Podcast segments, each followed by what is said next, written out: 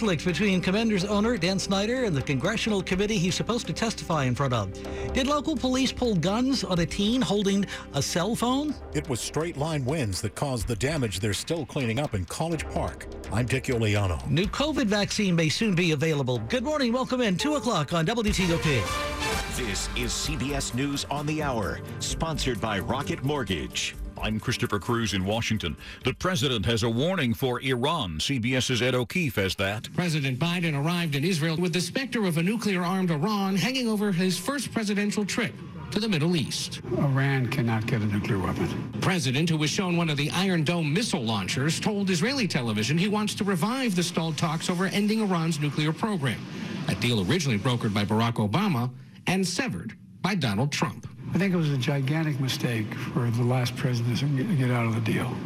They're closer to a nuclear weapon now than they were before. That puts him at odds with Israeli officials who've long opposed the talks. Inflation in June jumped 9.1%. The average household now spends almost $500 more a month than a year ago. More from CBS's Nancy Chen. President Biden said in a statement that June's inflation numbers were unacceptably high and were out of date given the recent drop in gas prices. The average cost of a gallon of gasoline peaked at about $5 last month.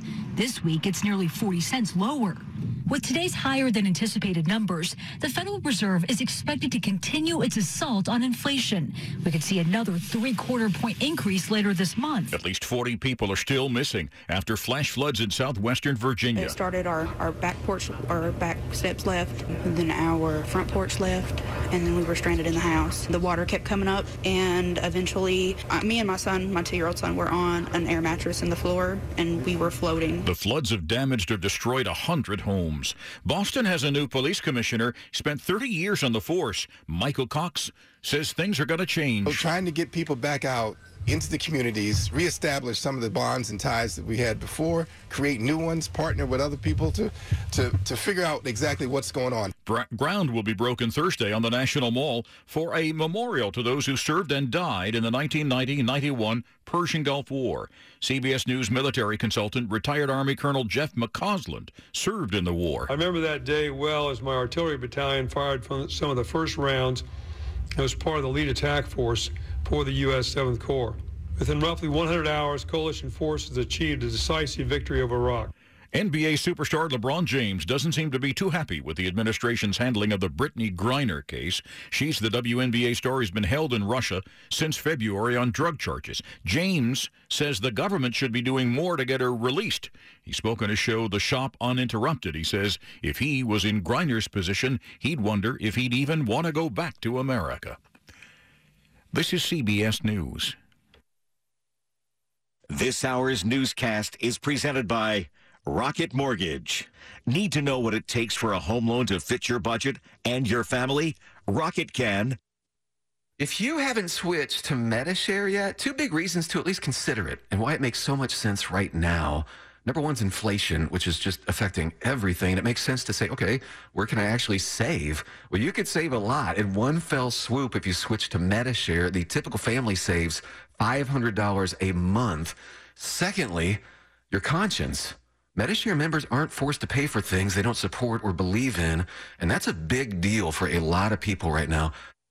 Oh, I really can't decide. Decide what? I'm inheriting my grandmother's bracelet, but I feel badly. I just won't wear it the way it is. You need Dominion Jewelers. Dominion Jewelers creates custom design jewelry and can update, reset, or repair family pieces that have meaning so you can honor your grandmother's memories and have something that's custom designed just for you.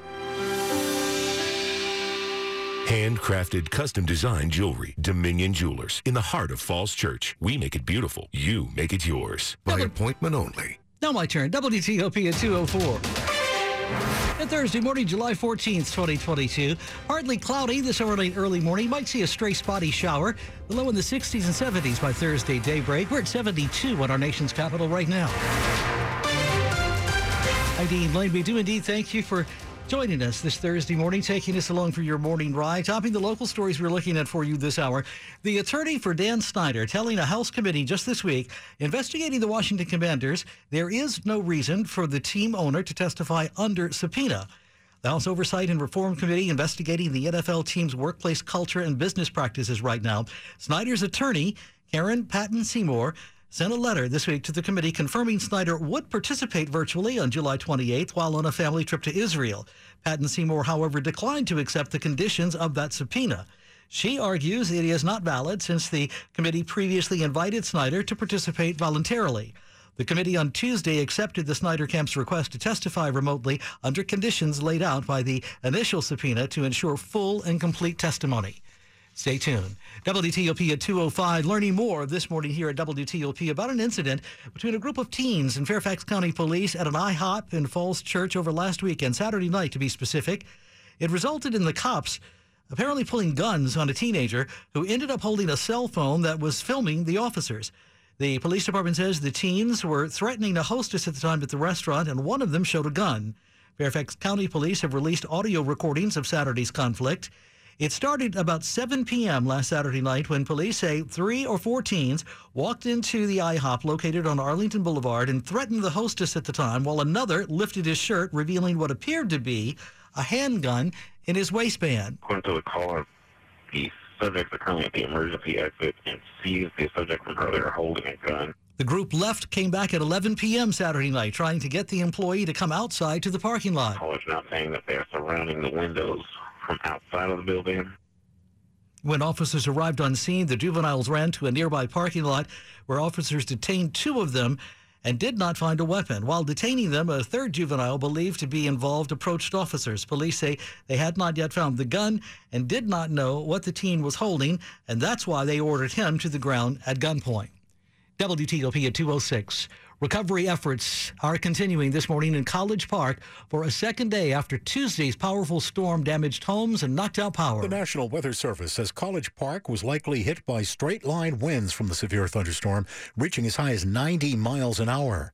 City Manager Kenny Young expects the cleanup efforts to continue for the next few days. We're looking forward to being able to help the residents in these days to come and help clearing those, that debris, getting it out, and, and getting back to a sense of normalcy. Young says there's hope Thursday can bring power restoration to 75% of the homes and businesses that lost it.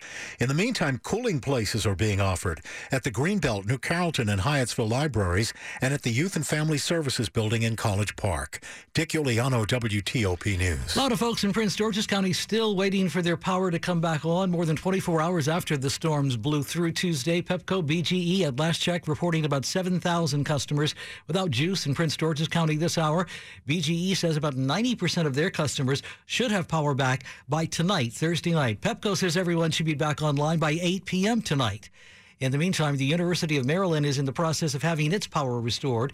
The school is planning for SMS text 9:32 p.m. Hey man, I'm not home yet. Grabbing a quick drink with my lady friend. LOL. But just wait for me there, dude. The spare key is under the big gray planter by the garage.